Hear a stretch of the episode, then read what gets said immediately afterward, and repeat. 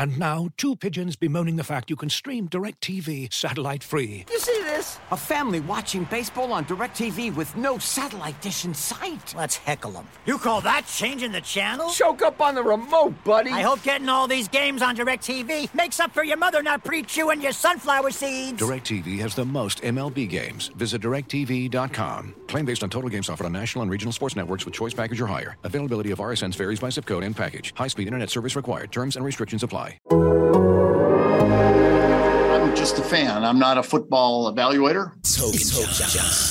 Back in 82, I used to be able to throw a pigskin quarter mile. I would be honored if you played football for this team. The football gods are always on the Bears' shoulder. Go Bears! Boy, that escalated quickly. From NBC Sports Chicago, it's Adam Hogue. Are there any signs that there's a bigger issue of disrespect? Is Jordan Love bad? And from The Athletic, it's Adam Johns. It's clear to me that they're going to make him earn that left tackle spot. There's some good signs there. It's okay to be excited. It's the Adams. The Adams converge. Hogue and Johns. And we are underway. What's up? Welcome in. Hogue and Johns with you. Recording on a Thursday as we get deep into week two of the Bears GM coaching search extravaganza, let's call it. Day 10. Day 10. If my math is right, and I'm not a mathematician. Is that what John Fox once said? No, I'm trying to put that out of the memory right now, but it is day 10 by my counting in my calendar book of the Bears GM coach search, which is simultaneous. Did you know... Wait a minute, you have a calendar book? Yes. It almost said heck yes. I merged the words. I mean, you don't just do that in your phone? I got too much. Too many apps. Well, the calendar app is usually like the first one that's in the upper left corner. It's just like right there. It's really easy to open. I'm old school, and there's nothing wrong with being old school here, Adam Hogue. You know, like okay. It's this little thing here. Yep. It's good to see it. I actually compare and contrast what's going on in the phone with this. Anyway, jerk. In 2015, you know who was hired on day 10 of the Bears' simultaneous GM coach search? I believe his name was Ryan Pace. He was hired on day 10. Day 10 of this search. It doesn't appear anybody's close to being hired in any capacity at this point. No, not right now. Although we apparently have people dropping out, and we have a head coaching finalist. Getting closer. Does the second interview make you a finalist, by the way? It's like there's an automatic assumption that it's like you're a finalist. What if they do a third interview? They should do third interviews. Yeah, that's what I'm saying. I don't know. I think it means you get to the next round. I don't know if you're a finalist. I don't think you're a finalist in the Bears operation until you're having dinner with them somewhere. That's what I've learned. And the wives are there. The wives have to be there, too. I don't think they're going to do that this year. Although, at that point, you're pretty much hired, I think, when the wives show up. Yeah. Wouldn't it be great if we heard the story of, like, the wives were there and the wives just got in a huge fight and they didn't get along and they're like, I guess we can't hire them. Sorry. That was it. I would love that story. Right? That would be great. Oh my gosh. Right. Too much booze served at the table. But, you know, stuff like that happens sometimes, I imagine. But that'd be great. I was a math major. I wasn't, actually, but... There it is. All right, so we do have some news to get to. Johns is writing book reports, so we'll get to that, too. You are actually, back in... Where'd you go to grade school again? St. Ed's. Yeah. St. Ed's. So you got your calendar book that we used to have when we were kids, and you're writing book reports. They used to call those the old assignment notebook. Yeah, the assignment notebook. You buy a new one at Office Depot every year. Oh, I love the assignment notebook. I could go for an assignment notebook. It was very detailed, very easy to write things in. Well, you had a book report due at about 7 a.m. this morning, and it's on The Athletic, theathletic.com/HoganJohns, where you can read that. We'll get to that in a second. So a little bit of news from yesterday. A couple of interesting developments, nothing mind-blowing. Let's start with the head coach situation first. So we find out multiple reports that Matt Eberflus has been scheduled for a second interview. A couple things real quick on this. Everyone... I realize, and we've talked about it here on this podcast, we are as skeptical as the word is, as we've used, of this Bears search because they're the Bears and they screw this up, and that's how it works. That being said, I have no problem whatsoever with them getting an interview scheduled for Monday, a second interview before they have a GM. Let's get one thing straight, and I don't know if you agree with this, John, so tell me if you don't, but I find the head coach hire to be way more important than the GM hire. The coach is the guy who, and actually I believe this was in your book report. I think I read this morning from Bill Polian. The head coach is the guy who sets the culture, who interacts with the players on a daily, hourly basis throughout the season. You know, there's interactions with the GM, but not even on a daily basis. Like, and some GMs don't interact with players. Some do, some don't. So I just think that the head coach hire, ultimately, that's the guy controlling what's happening on game day, during the games, game planning during the week, having a huge influence on wins and losses. Yes, obviously the personnel matters, but I think you got to get the head coach situation right. Now, I'm not saying you necessarily have to hire the head coach first. I'm just saying if you have a candidate that you really, really like and you want to make sure you don't lose that guy, and you want to say, hey, we're still interested, you know, don't take the Jags job yet. Let's get an interview on the books for Monday for early next week. There's nothing wrong with that at all. Okay. I agree with you, because if we're just going off Bill Polian's book, he called it the most important piece, called the head coach the most important piece. So that's fine. Then don't tell us you want to hire the GM first and that's your preference. But they haven't hired. They haven't hired anyone yet. I know, that's fair. They scheduled an interview for 5 days away. Like, it's not like they rushed one. Like, oh, we got to get Matt in here. Matt Eberflus in here tomorrow. No, it was like, all right, next week, Monday, let's regroup. We'll talk to you again. Nice job on your first interview. Let's schedule a second. They may have a general manager by Monday, for all we know. They should try. They should get closer. Doesn't seem like Eberflus is in a rush either. If he wants to get this right, I think he should have a lot of questions for Jaguars. You call them the Jags. Ownership. And the Bears. I would have a lot of questions about both teams. Yes, that's what I would say. Like, yeah. You better be as comfortable as can be with the teams you're about to join. You should be asking for 2 or 3 interviews plus dinner, maybe some breakfast, if you're Matt Eberflus or the next Bears head coaching candidate. These two teams have made too many changes over the past decade. You could be next. So ask for that coffee and breakfast. Ask for that steak dinner. Be as comfortable as you can be with your decision. And that applies to Matt Eberflus and every other coaching candidate who reaches that second stage. Yeah. So that's my advice for you. For me? Not for you. For Matt Eberflus when he listens to this podcast, because you know he will. Are you offering a steak dinner? Because I'll take it. Where do you want to go? Well, you missed our Manny's dinner in Minneapolis.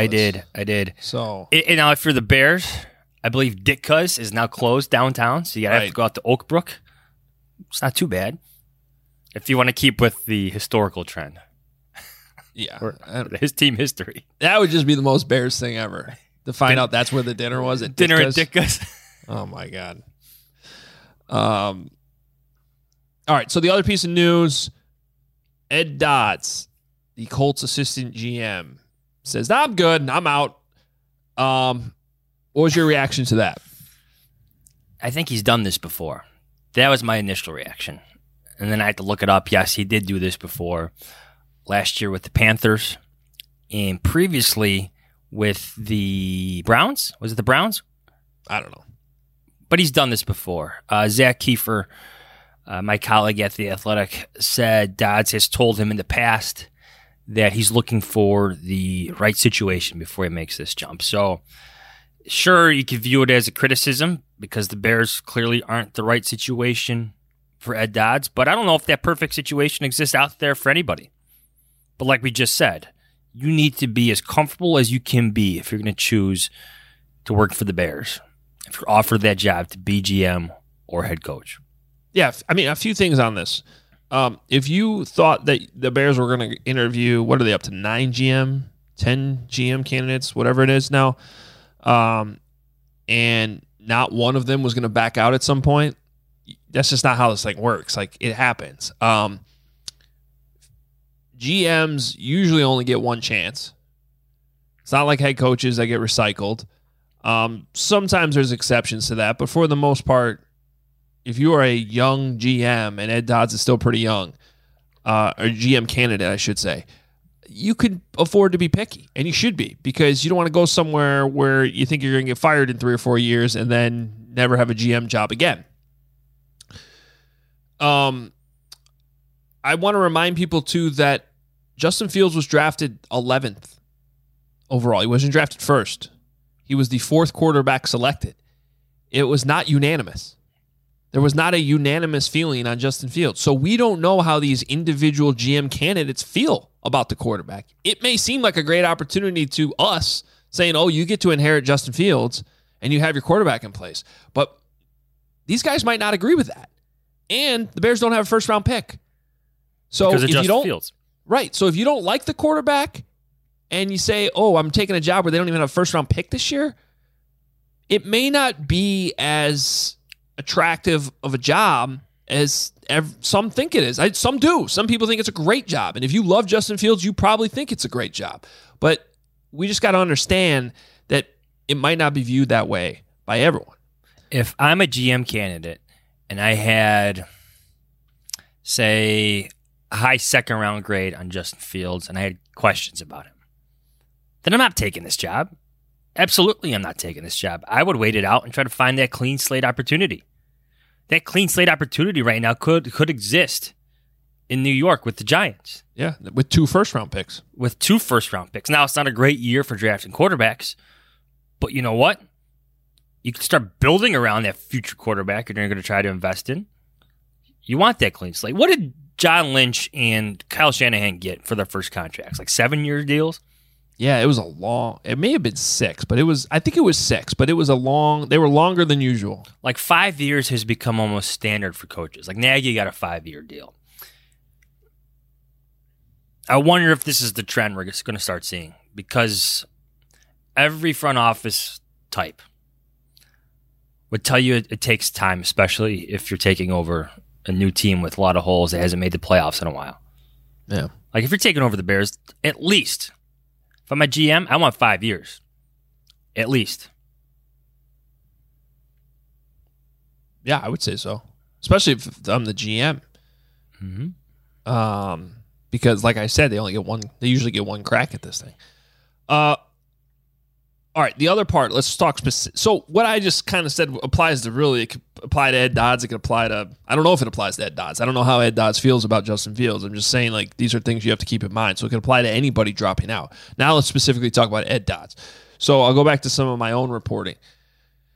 From the very start, which I reported right after Ryan Pace was fired, my understanding was Morocco Brown would be a strong candidate for this job. So he is the Colts director of college scouting, who's technically behind Ed Dodds, who's the assistant GM.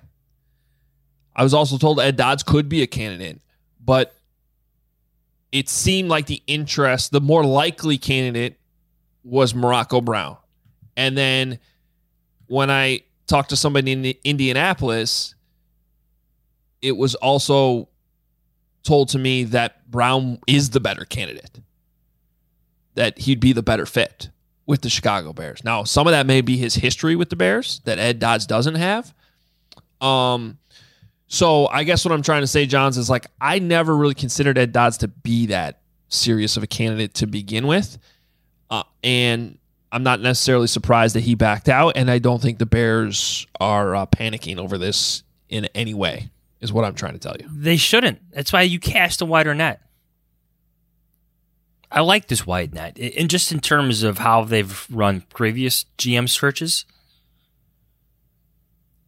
Refreshing is not the right word, but it seems to be a better process than having this narrow list and working off it. Mm-hmm. Get more opinions, get more feels for different personalities around the league, hear more evaluations about your current team. Better process seems to be in play for the Bears. Now, whether or not they hire the right guy, that remains to be seen, but the process, while a bit elongated, does seem better. Yeah, and I don't even know that I agree with that it's elongated at this point. Like, it's longer than I guess it has been. But like you said, it's been 10 days. Yeah, it's just what we're used to. Like, again, like in 2015, Ryan Pace was hired by now. Right now, Ryan Pace is interviewing Todd Bowles up at Hallis Hall. Like, that's what was happening in 2015. This is different. Again, congrats on the job, Ryan. Todd Bowles is sitting down the hall in a room. He's waiting for you. I don't know what you think about him, but he's here, so can you please go talk to him? Can you take care of this for us? Thanks. See ya. We don't know what we're doing. That's why we hired you. Here's Todd Bowles. Oh, by the way, I need you to go to Denver and meet with John Fox. And not technically John Fox wasn't available yet at that point, but here's your ticket. But yeah, he might be. And if he is, you're going to hire him. All right. We have been kind of doing this tour, going through different cities, candidates that are up for these jobs. We went to Indy last week. Earlier this week, we went to Buffalo. Appreciate all the feedback. Seems like a lot of people are enjoying this insight going to these different athletic writers that cover these different teams and know more about these candidates than we do. So we're going to do that again today. And it's time to go to Cleveland. I never thought that we would be going to Cleveland for personnel hires, considering the state of the Cleveland Browns our entire lives. But, you know, they'd probably say the same thing about the Bears, and Champ Kelly is getting interviews around the league, so it happens. But there are a few candidates that we need to talk about that have either currently work for the Browns or have ties to the Cleveland Browns. So there's Glenn Cook, there's Kwesi Adofo-Mensah, and then there's Elliot Wolf, who has was just with the Browns recently and now works for the Patriots. So to get the insight on these three general manager candidates who have interviewed with the Bears, Zach Jackson covers the Browns for The Athletic, and we are going to Cleveland to find out more about these guys. All right, let's bring in Zach Jackson, who covers the Cleveland Browns for The Athletic. You can follow him on Twitter at Akron Jackson, which is a sweet Twitter handle. Zach, what's up? Thanks for jumping on with us today. What would a guy who covers the Browns know about coaching and GM searches? Oh, that's right. I have a PhD. Glad to be here. Yeah. We made a joke the other day, like, wow, they're really going to the Browns for a lot of these guys. Maybe they should just like wait a year and they'll all be available. Yeah. Now people would show up at them and fight you here in Cleveland if you said that, but yes, that could be true. You know, it's different. Obviously the Browns have expectations. They fail to meet them. I think around the league, I think there is, you know, some esteem for their front office, for the administration, for what they're trying to build. This year didn't go well. They're kind of at a crossroads. In terms of the GM candidates, I'm not surprised those guys are getting interviews. I'm really not. They're, you know, they both have backgrounds from before the Browns. They're considered impressive young rising guys with varied backgrounds. You know, teams are building differently. And like I said, we don't know those guys super well, but right away, you know, Adofo-Mensah, Cook, even Elliot Wolf, who spent some time in Cleveland. I mean, just in my own talking to people over the back half of the season, they were always going to be, you know, on teams' lists. Well, let's start with Glenn Cook then, who's the current vice president of player personnel. Seems to be a relatively serious candidate for this Bears job, but what do you know about him? What should we know about him? Why should Bears fans be excited or not excited about Glenn Cook? Yeah, he's an impressive guy. The Browns have put him out front probably more than some of the other guys. Now, he's been there a little bit longer. He came in with the Dorsey administration. He was promoted. I don't believe he's even 40 years old, but he's been kind of a fast riser. So, you know, he's worked with an analytics-based group. He's obviously has a background as a former player, you know, been involved in college scouting. He was kind of the front man on the Browns drafting a tight end, Harrison Bryant, in the fourth round out of FAU, who's become a nice player. And he's, you know, in the room, as they say. He is probably third or fourth in charge of the football operation here in Cleveland. So he's been involved with all the decisions they've made over the past couple of years. So I think when you look at it, it's the Dorsey group, which is a complete opposite of the current group in charge. And he's been held in high esteem with both of those. So without knowing, you know, what he thinks about certain players or what his preferred methods are, like, that speaks well, because both groups have put him in the room and kind of, promoted him and held his opinion, said that it mattered. I'm curious, as you cover those, like, structural front office changes, and I mean, Dorsey was such a big name around the NFL.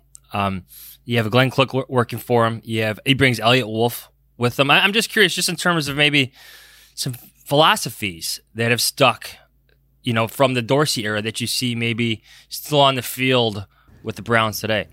Yeah, well, the Dorsey philosophy was go get the best players, and what happens to them or what they did before here or why they're available in the fourth round because of their rap sheet, who cares? Let's go get them. Let's bring them in, right?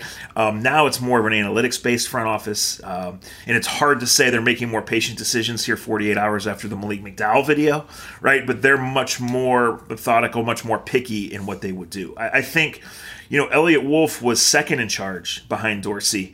Wasn't out front very much. We obviously know his background. The guy's been in draft room since he was a teenager.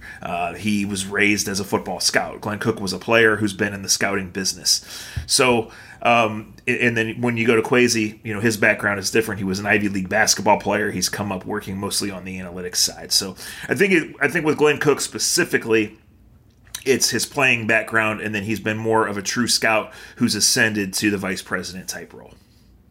So with Kwesi Adofo-Mensah, you mentioned his analytics background. He doesn't, unless I'm wrong, he doesn't come off when you start doing the background on him. It doesn't sound like he's like a scout at heart or a guy. And so is that something that should be concerning in a general manager position? No, I don't think anymore that's the number one concern. Now, obviously, his number two and three hires would probably be the traditional scouting, but I kind of rambled without answering your previous question. John Dorsey is a scout who just wanted to do wild shit. He didn't care. He was going to trade for Odell Beckham. He was going to go find guys that nobody else would draft. He was going to say, the first thing he said was, bring me real players. And in Cleveland, it was like 60%, oh my gosh, it's offensive. And 40% were like, well, the Browns suck. They were 1-31. Of course, go get some real players. And I think in talking to people now, it's like, okay, John Dorsey was never going to be checked by ownership. John Dorsey was never going to be checked. He hired Freddie Kitchens. That's what's got him fired, right? He drafted Antonio Callaway, who scored a bunch of touchdowns and looked great, and then just kept getting arrested, kept getting in trouble. It didn't work. So I think Wolf and Cook obviously have worked in very different backgrounds than that. Elliot Wolf's next stop was New England, which is the opposite of that, button down, right? So I think it's just in how you structure it. Obviously, when you look at Kwesi, he has a scouting background. He's worked in the front office, around these guys. But it's his upbringing, his first 5 years in the NFL are not on the road, whereas that's definitely the case with Glenn Cook. And with Elliot Wolf, it's different because his father was a Hall of Fame GM. Now, Baker Mayfield was a Dorsey pick, right? Yes, he was. And it was pretty unanimous inside the building.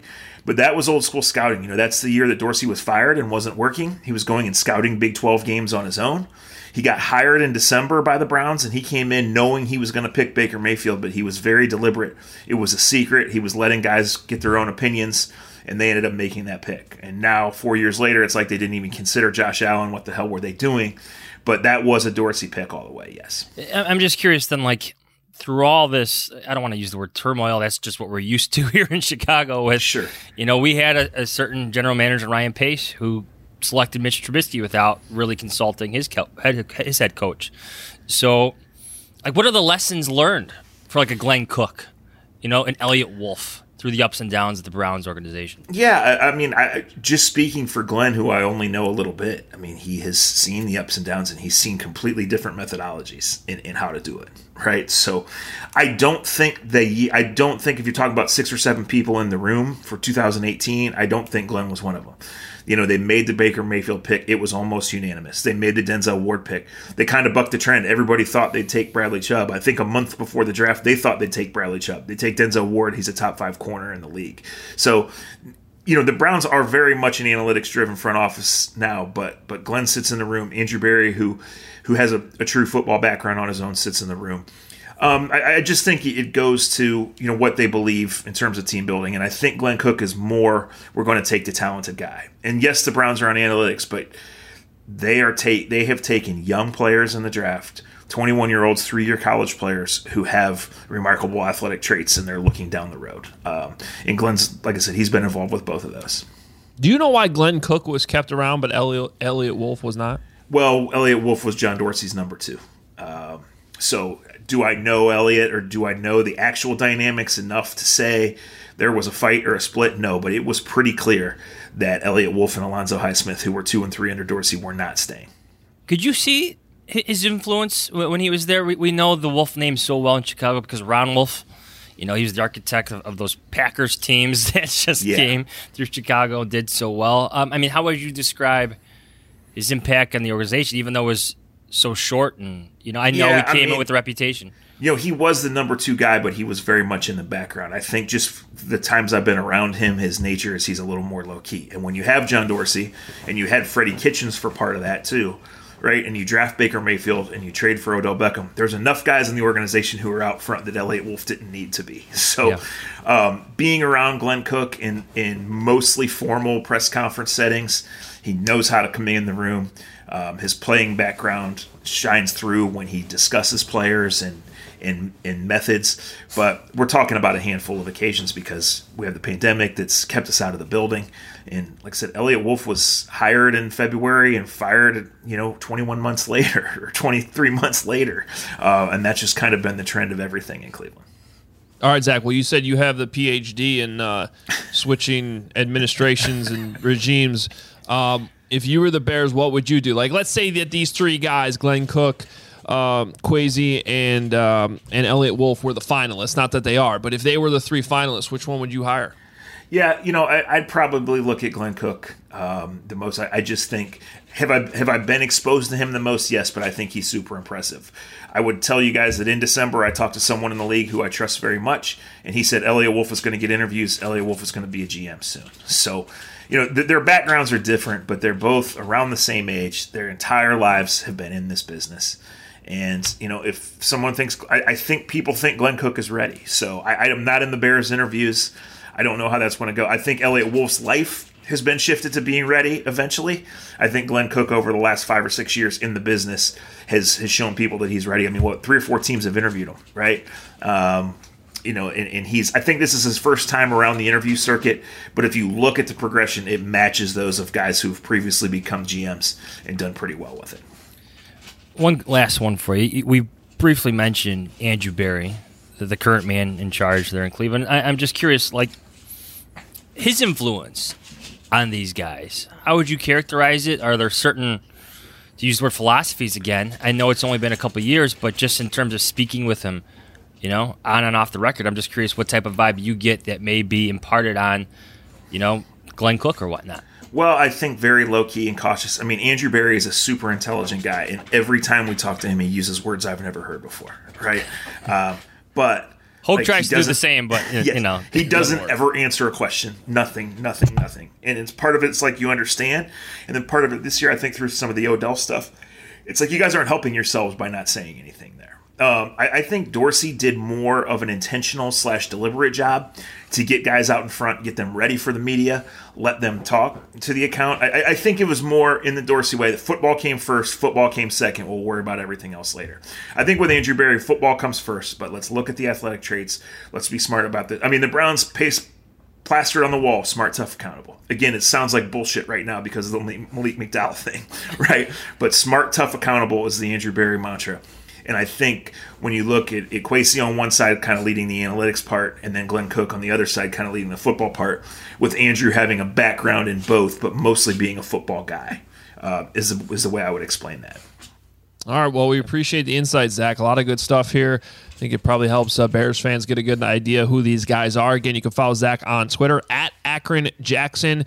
Covers the Browns on The Athletic. So if you're not subscribed, you should be. theathletic.com/HoganJohns is where to go to subscribe. Zach's also part of the A to Z podcast. Thanks so much, man. Thanks, guys. Thanks, Zach.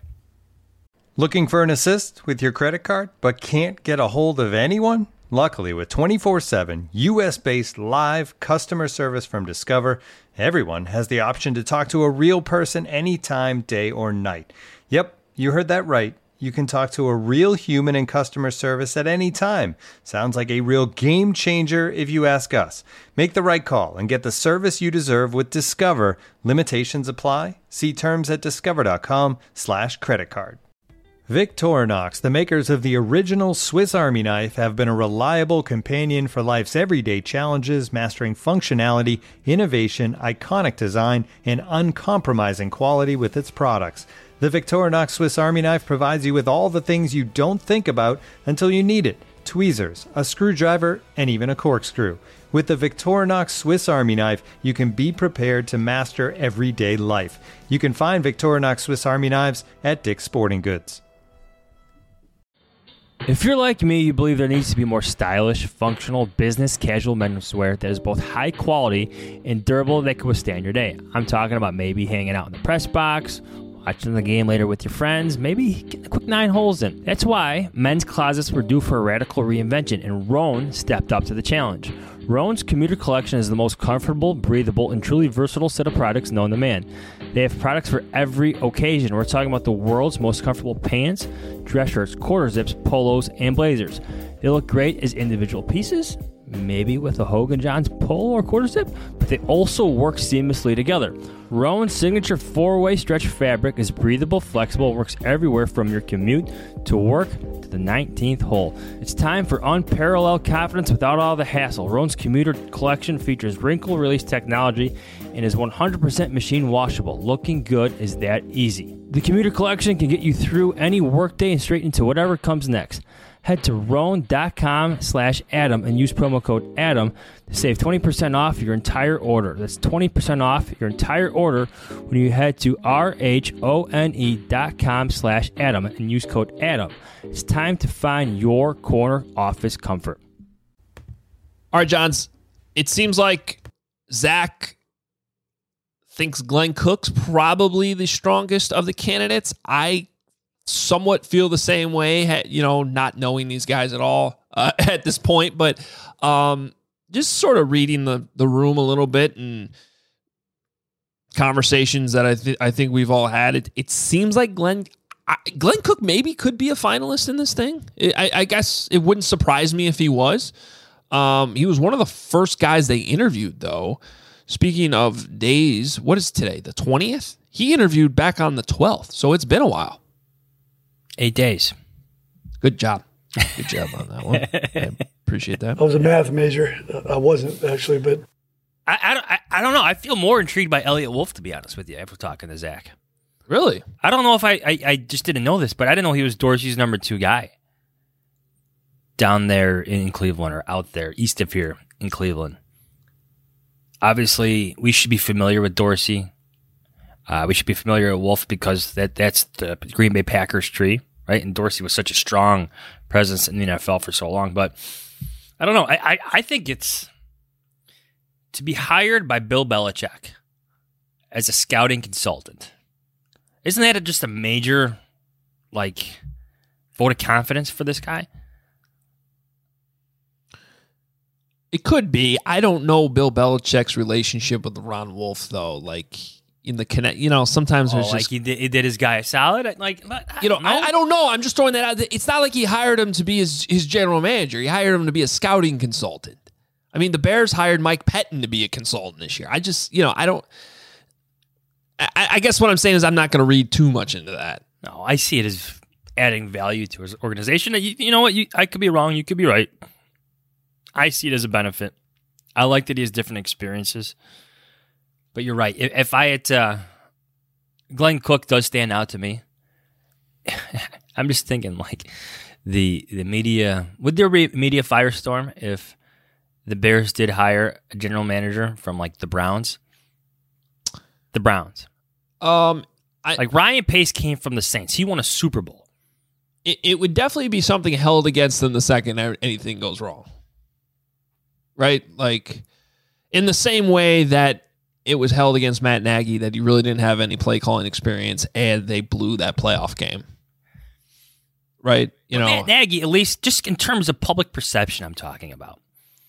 Matt Nagy came from the Chiefs, from the Andy Reid tree. The Andy Reid tree has produced plenty of good head coaches. Now, those guys had different experiences outside of Andy Reid that Matt Nagy did not possess, but at least he was from that Reid tree. The Browns are the Browns. I don't mean to keep ripping on the Browns. I know the Bears are the Bears, but... I agree with you. And it's the same thing, like if the Raiders were to hire Champ Kelly, I like Champ Kelly, but it would probably be received the same way. Wait a minute. This guy, you hired a guy who was just part of a regime that got fired, that got blown out, and they weren't good in Chicago. It's like that's what they would say in Las Vegas if you were to go out and hire Champ Kelly. So I get that. I still like the idea of hiring a GM from a successful franchise. Now, I want that candidate to have more experiences outside that franchise. I think it's where I've come to realize maybe they were a little bit short-sighted on Ryan Pace because he was specifically just with the Saints. But I still like the idea of hiring somebody who's been around success, knows what success looks like, knows what a winning team looks like, feels like, and operates. And Elliot Wolf qualifies as that. Plenty of success with the Packers. I actually, because I've said this with Brian Daboll too, like the fact that he went to the Browns and it didn't work out, there's lessons to learn there. And now he's with the Patriots. So it's a resume that I think would be pretty impressive. I'd like to know why he was passed on for the GM job all those years in Green Bay for Brian Gutekunst. So many good candidates though, didn't they? I mean, an impressive scouting staff at one point. Reggie McKenzie, Elliot Wolf, John Dorsey, John Schneider. Come on. Yeah. No, it was impressive. All right, well, we'll see where this thing goes in the coming days. Morocco Brown is interviewing today at Hallis Hall. This is Thursday as we record. And I don't know how you seems like you're getting a little antsy, Johns. I'll say this. I would feel better about the whole thing if they had a GM in place by the end of the weekend. And I don't know if that's going to happen, but if you have a second interview scheduled with Matt Eberflus on Monday and I don't know who you're picking in the Bills-Chiefs game, but that game could have ripple effects in this whole thing, not only for the Bears, but for other teams if the Bills lose. Because I feel like Brian Daboll's getting one of these 8 jobs. He has to. Yeah. I guess... like, and Leslie Frazier might too. Like, here's my question about this. Like, a lot of these guys aren't in the play. Like, these GM candidates, their teams aren't in the playoffs. So, what... I like the process. Could it be sped up a little bit? Maybe. Mm-hmm. But, like, why is Morocco Brown pushed back now to today when he was scheduled for 2 days? I know there's a lot of moving pieces. Maybe some interviews run longer than others. But a lot of these guys, their teams aren't in the playoffs. So you wonder what's going on a little bit, just in terms, are they dragging their feet a little bit too much? Again, I like the process, but I think at this point, Adam, after 11 years covering this team, everything is fair to question. Everything. Oh, yeah. Totally agree on that one. There, absolutely. All right, let's get to your book report. What did you get an A+? Well, it's on The Athletic, so I passed. Okay. Oh, it's a pass-fail grade. Pass-fail grade, yeah. So check it out on The Athletic. If they didn't publish it, then it would have been a fail. So I'm not going to bore you with the book report a little bit. I'm going to try to get through this, I don't know, promptly. I want to hear what you think about some of these things. So this isn't the book that George McCaskey mentioned. That's like my favorite part of this, is he highlighted this like Super Bowl blueprints book, but then I came across this Bill Polian game plan book, and literally in chapter 2, it outlines 11 guidelines for hiring the right coach. Like, so was he referencing the wrong book? No. He referenced the current book. But was this what he was really trying to get at? Is my point. Maybe you would think like. Literally, well, this makes more sense, yes. Yes. Chapter 2, Deciding on the Decision Maker. I mean, I would hope that's the book you're referencing. Yeah. So I think you referenced the wrong one. Literally the first sentence of this chapter. Hiring the right head coach is the most important piece to building a successful football team. Thank you. And that's the facts. That's 100% truth. I mean, that's a bold argument. Yeah. Yes. Get it right, and you have a good chance of being successful for a long time. Get it wrong, and you will likely find yourself going backward in a hurry. It will cost you two things you never get back: time and money. Those are the words of Bill Polian. I agree. That's why, regardless of who gets hired first, they got to get the head coach right. All right, let me throw some of this at you. So number one is organization. That ranges from how he organizes his playbook to his practice plans, from year-round staff assignments to his off-season program. Each of those areas and many more must be laid out in writing and explained completely, step by step, especially with a candidate who has never been a head coach before. Your thoughts? Well, I agree. I mean, yeah, I agree. I agree with that. The first thing I thought of was Mark Trestman planning out the calendar from his first day in the job to the Super Bowl parade held on Michigan Avenue. Yeah. Well, how'd that work out? Do you think he had a date book like me? Definitely. Yes. I imagine one of the big ones. By the way, have you seen, not to change the subject, but have you seen this guy, Mike McDaniel, with the 49ers? Oh, I saw you tweet about him. The OC? He looks fun. He's funny Mark Trestman, I think.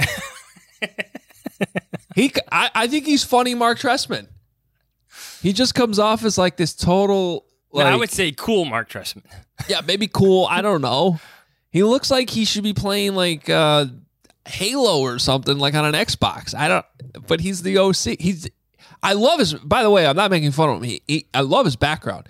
I was telling my wife about him, and like the conclusion was he's like the closest thing to me for an actual NFL coach, like this like nerdy football guy who doesn't have a playing background, and so that's probably why I'm drawn to him.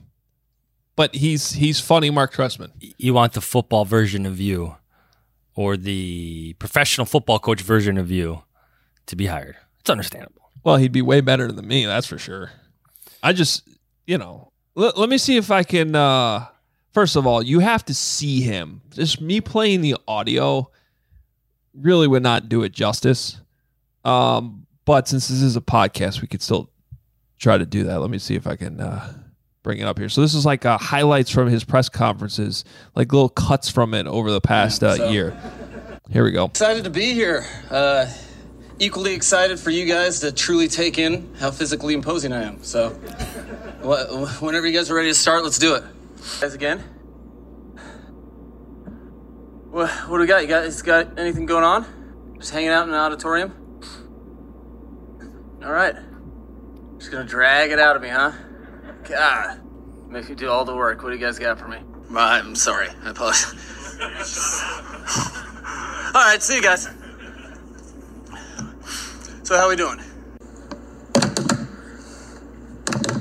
What do we got?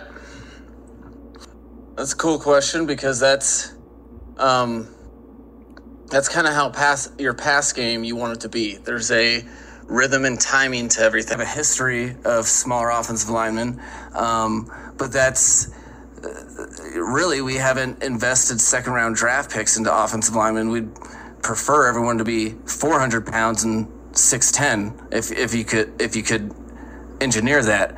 Okay. That's all. Thank you. That was fun. See you guys. That was fun. I mean, let's be honest. My only criteria for this thing is entertaining press conferences. Yes. So work with us. I don't care if he's a good head coach. I want him hired because that would be awesome every single day. Have a guy come up there. What's up? I think the Dolphins gave him an interview. So he's Kyle Shanahan's OC. And he's basically been everywhere with Kyle Shanahan. He's Kyle Shanahan's guy. I guess that would be one of your red flags that he hasn't really been. Yeah. Well, regardless, he's not a candidate. I just like him. He's your candidate. He's hilarious. He's on your short list. Well, he wasn't, but now he is. Now he's at the top. I put him ahead of Sean Payton now. Anyway, continue with the book report. I agree that, yes, you should have a plan, but I think and you pointed this out in your story, like, I don't, Mark Trestman had a plan. It didn't work. Yeah. Matt Nagy changed his plan every single hour, and that didn't work. All the time. All the time. All right, number two. This is actually the shortest section of the 11. Leadership. Does he have the philosophical approach, verbal skills, physical presence?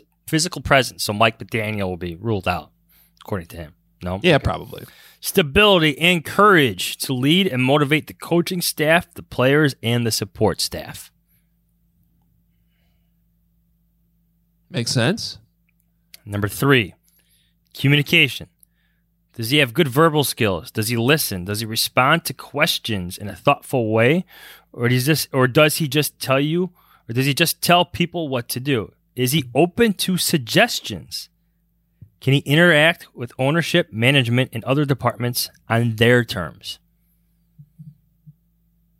Keep going. Yeah. Emotional stability.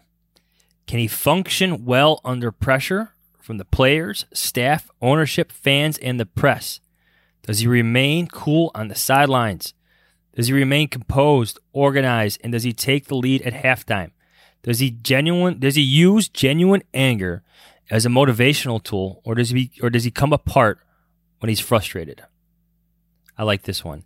Is he coherent in his remarks to the players, staff, ownership, and the press after a loss? Does a loss stay with him too long? Well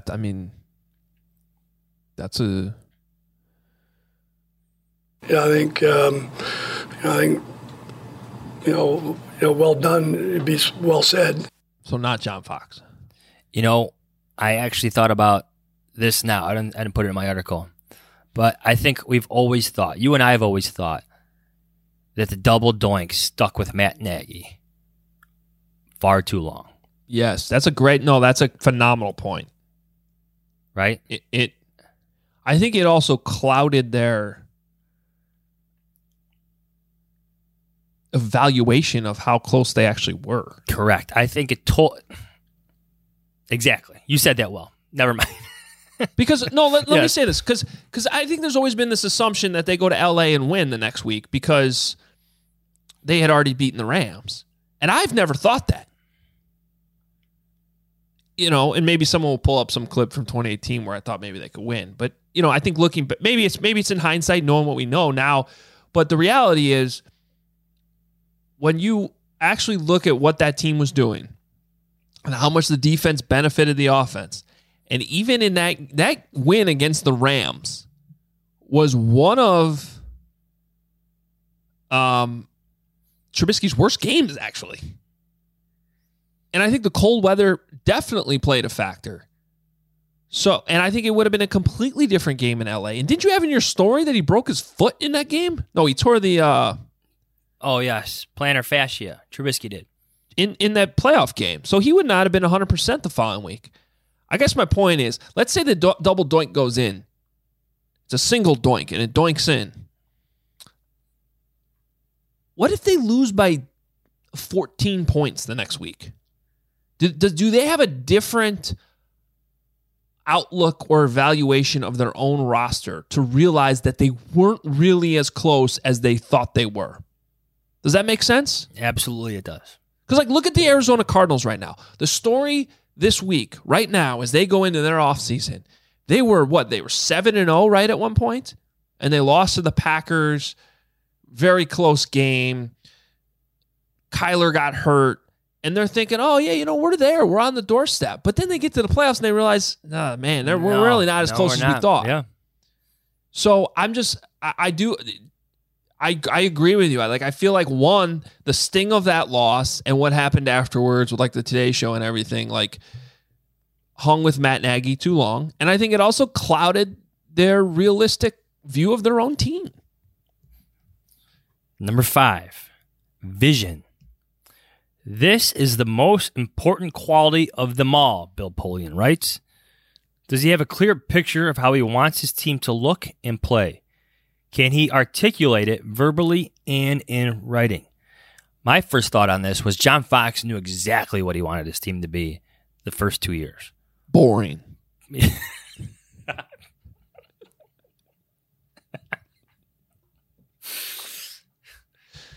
Yes, siesta.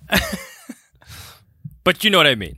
Yeah, I know. Ball control, run the ball, limit mistakes, play good defense. That changed with Trubisky, but I mean, a little bit. How often was like Trestman asked, "What's your identity?" Nagy was asked that like every single year. I feel like. Nagy never had an identity. Mm-hmm. I mean, but I would hope that that's actually out of all the things you've read so far, I think that's the most important to me. Well, Bill Polian would agree with you because that's what he said too. Yes. Yes. You know, I'm on board with Bill Polian now. Yeah. Yeah. Number 6. I think this is a noteworthy one. Strategy. Is he mentally prepared to make decisions on the sideline, or does he react? Does he have direct responsibility for key strategic decisions? In other words, is he the guy making them, or is he going to lean on somebody else? He's got to be the one to decide whether to go for it on 4th and goal. Yeah. Take ownership of that. You know, but I still think it's okay to ask for input. Of course. But I would hope when you're doing that, you're thinking one step ahead. So like let's say it's like 2nd and goal at the 7, right? You're thinking a couple downs ahead. All right, like if we get down inside the 3, are we going for it on 4th down? What do you think? You know, you could ask your offensive coordinator, what play do you want to run? But then, yeah, once you get to that down, there's not enough time. You better know what you're doing and do it with conviction. Yeah, interesting part of this. This section, Polian writes, the head coach must be able to coherently explain the decisions he made during a game because the press obviously is going to have questions. Ownership is going to have questions too, and his explanation must demonstrate that he thought it all out. I mean, I can't answer that. I mean, it's just like, I don't know, horse racing. 7, flexibility. Can he adjust to changing trends in rules, personnel, opponent schemes, personality, or culture of players? Then I ask 2 rhetorical questions. First, can he change the nuts and bolts of his program to adjust to circumstances without changing his approach to the fundamentals? Secondly, can he be flexible and take advantage of circumstances, or does he have to buy someone else's program? Lock, stock, and barrel. Okay. I think we saw that play out. Yeah. So, where are we at? 8? 8. You want to get through the last ones? I think you want to go. No. What I think the point is, though, is that it is very, very hard to find a candidate who actually hits all 11 of these. Yeah. Right? And I'm actually trying to think of current head coaches, like who actually falls in that category. So keep Brian Flores in mind on this, because there's a few more. Because if you listen to what I'm saying, or you read this chapter of the book, like, is he a serious candidate or not? Just keep that in mind. Ability to judge talent. This was the longest chapter. This in terms of scouting and free agency. Wait, can I stop you for a second and go back to because you brought up Brian Flores' name. I don't think he hits all these. That's right. That's what I'm saying. Yeah, okay. That's what I'm saying. There's a couple things in there that I one is like, now, I don't want to judge everything off what they say in the media, because Bill Belichick doesn't say anything in the media. And I think behind the scenes, he probably does explain things clearly. But I don't know, like one thing, like Flores doesn't hit that one for me. What was the one? You had another one earlier too, like how he gets along with other people, or is it just his way or the highway? That wasn't exactly how Bill put it in the book, but like, you know, like you go back to like leadership, like motivating your coaching staff. Matt Nagy had a lot of changes. Brian Flores fired 2 offensive coordinators after 1 season each. Like, what's going on? And you mentioned one of them, Chan. You know what? I was told that Chan Gailey actually left on his own because he wanted out. Yeah. Why? So, I mean, regard the semantics, I guess, like, you know, between fired or leaving on his own at that point doesn't really matter. But I actually think it does matter a little bit. Like, if he wanted to leave, and if he did, he probably left some money behind then too. Those are questions that need to be asked. Yeah. Anyway, so this guideline is by far the longest. Some highlights. The coach has to be able to articulate to the scouting department exactly what he wants in the way of players. He mentions having an understanding of a salary cap, just how the roster changes every single year, to know what you're looking for out of certain players. But this line stood out to me. This is from Bill Polian. It's up to the GM to make sure he is on the same page as the head coach. The head coach has to worry about coaching the team. He has to worry about getting the team ready to play. He has to answer for everything that goes on. Everybody else in the building has to support him, and that's especially true from the beginning of training camp until the end of the season. We strove to make sure that when we went to training camp, we had a team that everybody felt good about. I agree that talent is a huge part of it. Number 9, public relations.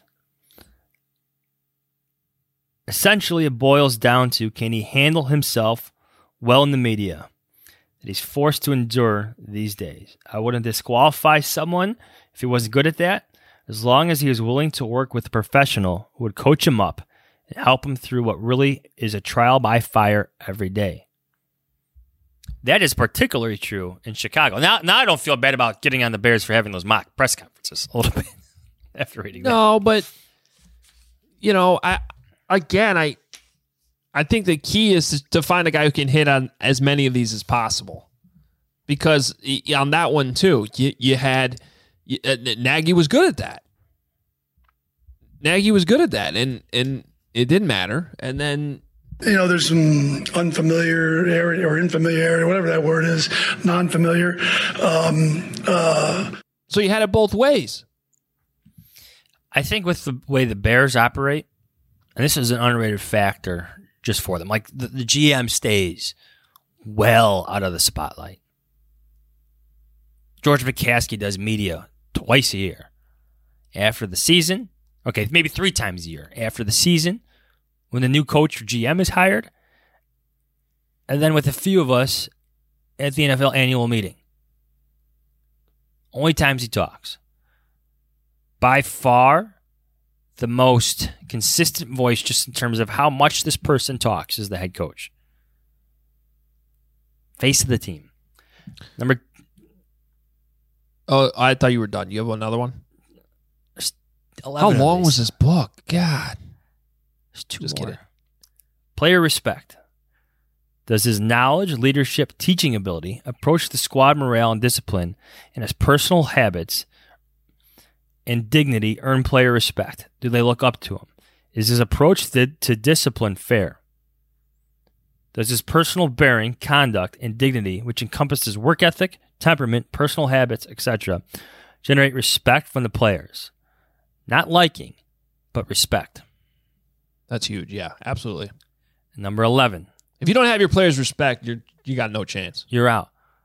Which brings you, like, again, Brian Flores. Why does Tua not like you? Yeah. Why may not he respect you? Fair question. Doug Peterson. What the F happened with Carson Wentz? Yeah, in that case, I wonder if it's a little bit more Wentz, but yeah, fair point. Number 11. It boils down to one thing. Do you want this man as a standard bearer for your franchise? We know full well that we're all human beings, and we all have flaws, and we all have difficulties in our lives. We're not asking for St. Francis of Assisi here. The Catholic school kids in us should know that reference. What, Liz, I missed it. Did you mention previous head coaching experience? Was experience really even talked about? No, but I think if you go to strategy and vision, I think those highlight the need for experience. Sure. I think, yeah. But I'm trying to think of it in terms of if this is the criteria the Bears are going. No, it's not as exact as like the Bill Parcells criteria for drafting quarterbacks, where he wants like this many starts. You don't have that. I'm just saying, if there was like one of those was like must be experienced, must have been through the wars, like all that, I would be like, oh well, then it, you know, they're probably going to hire a guy who's done it before. In this case, like I guess hearing all that, and I also read it this morning, not the book, your book report. I could see why Matt Eberflus got a second interview. From what I've heard about him, from what I've read about him, seems like his interview went well. I think you can assume that if he got a second one.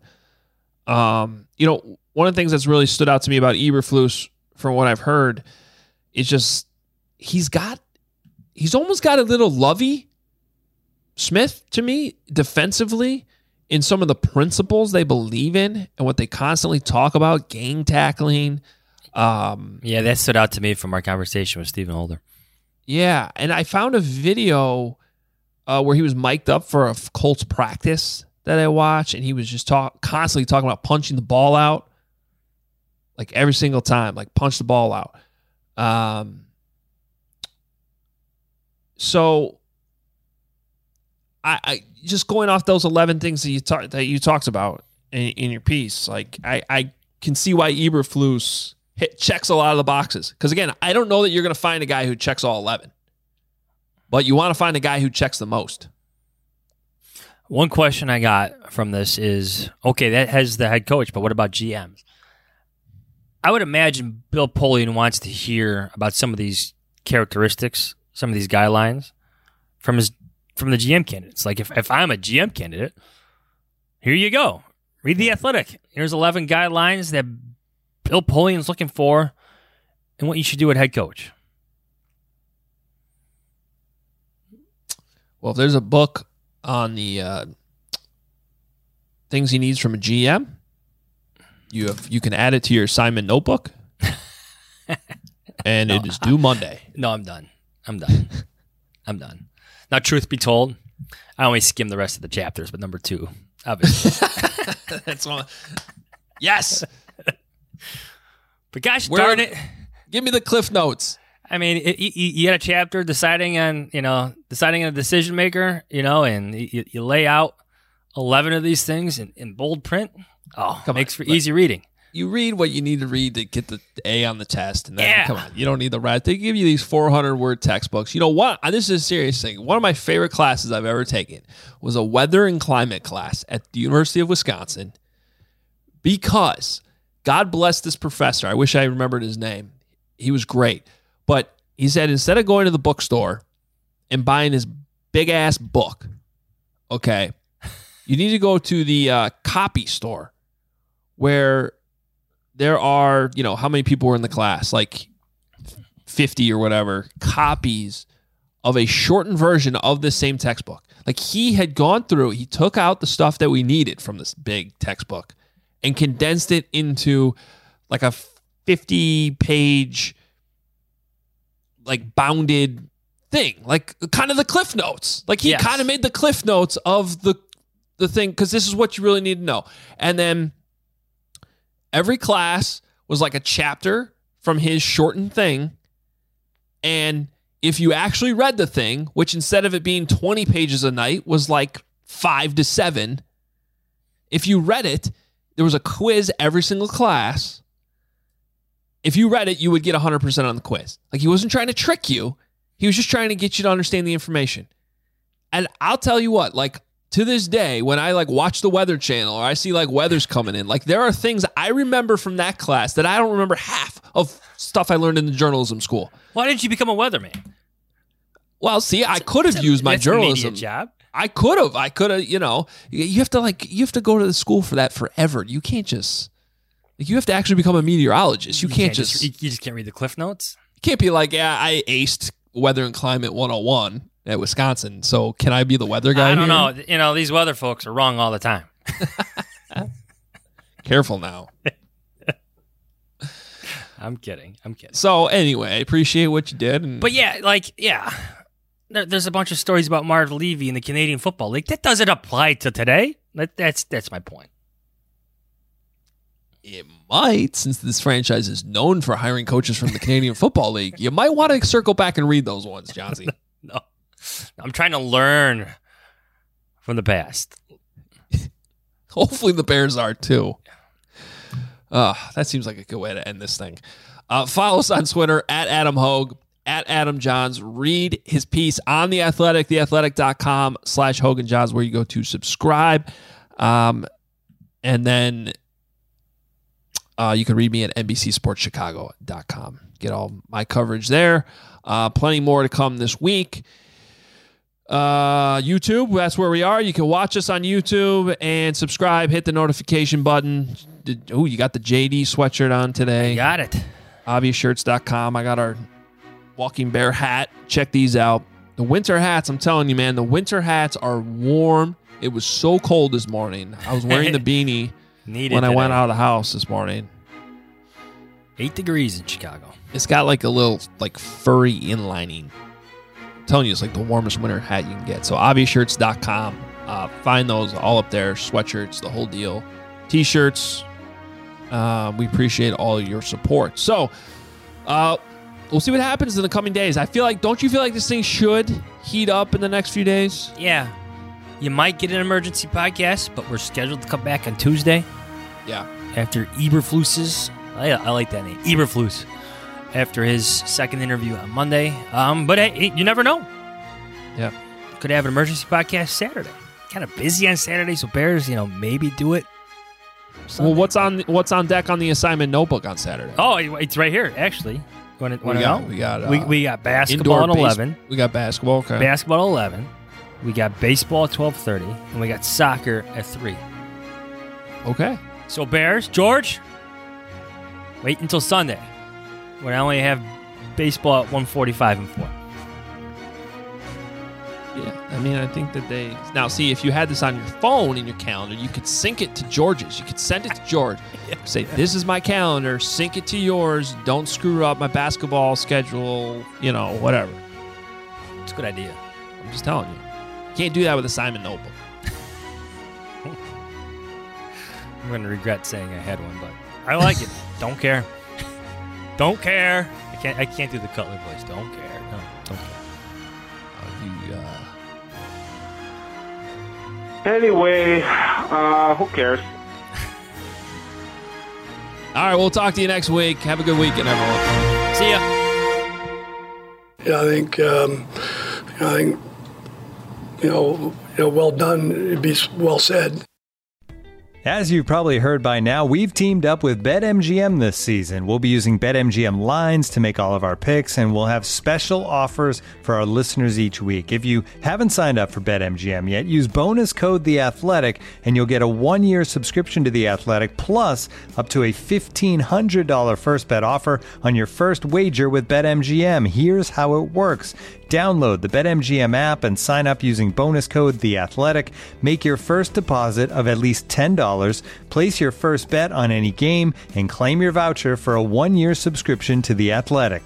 See BetMGM.com for terms. U.S. promotional offers not available in D.C., Mississippi, New York, Nevada, Ontario, or Puerto Rico. Gambling problem? Call 1-800-GAMBLER. Available in the U.S. Call 877-8-HOPE-NY or text HOPE-NY 467-369 in New York. Call 1-800-NEXT-STEP in Arizona. 1-800-327-5050 in Massachusetts. 1-800-BETS-OFF in Iowa. 1-800-270-7117 for confidential help in Michigan. 1-800-981-0023 in Puerto Rico. First bet offer for new customers only in partnership with Kansas Crossing Casino and Hotel.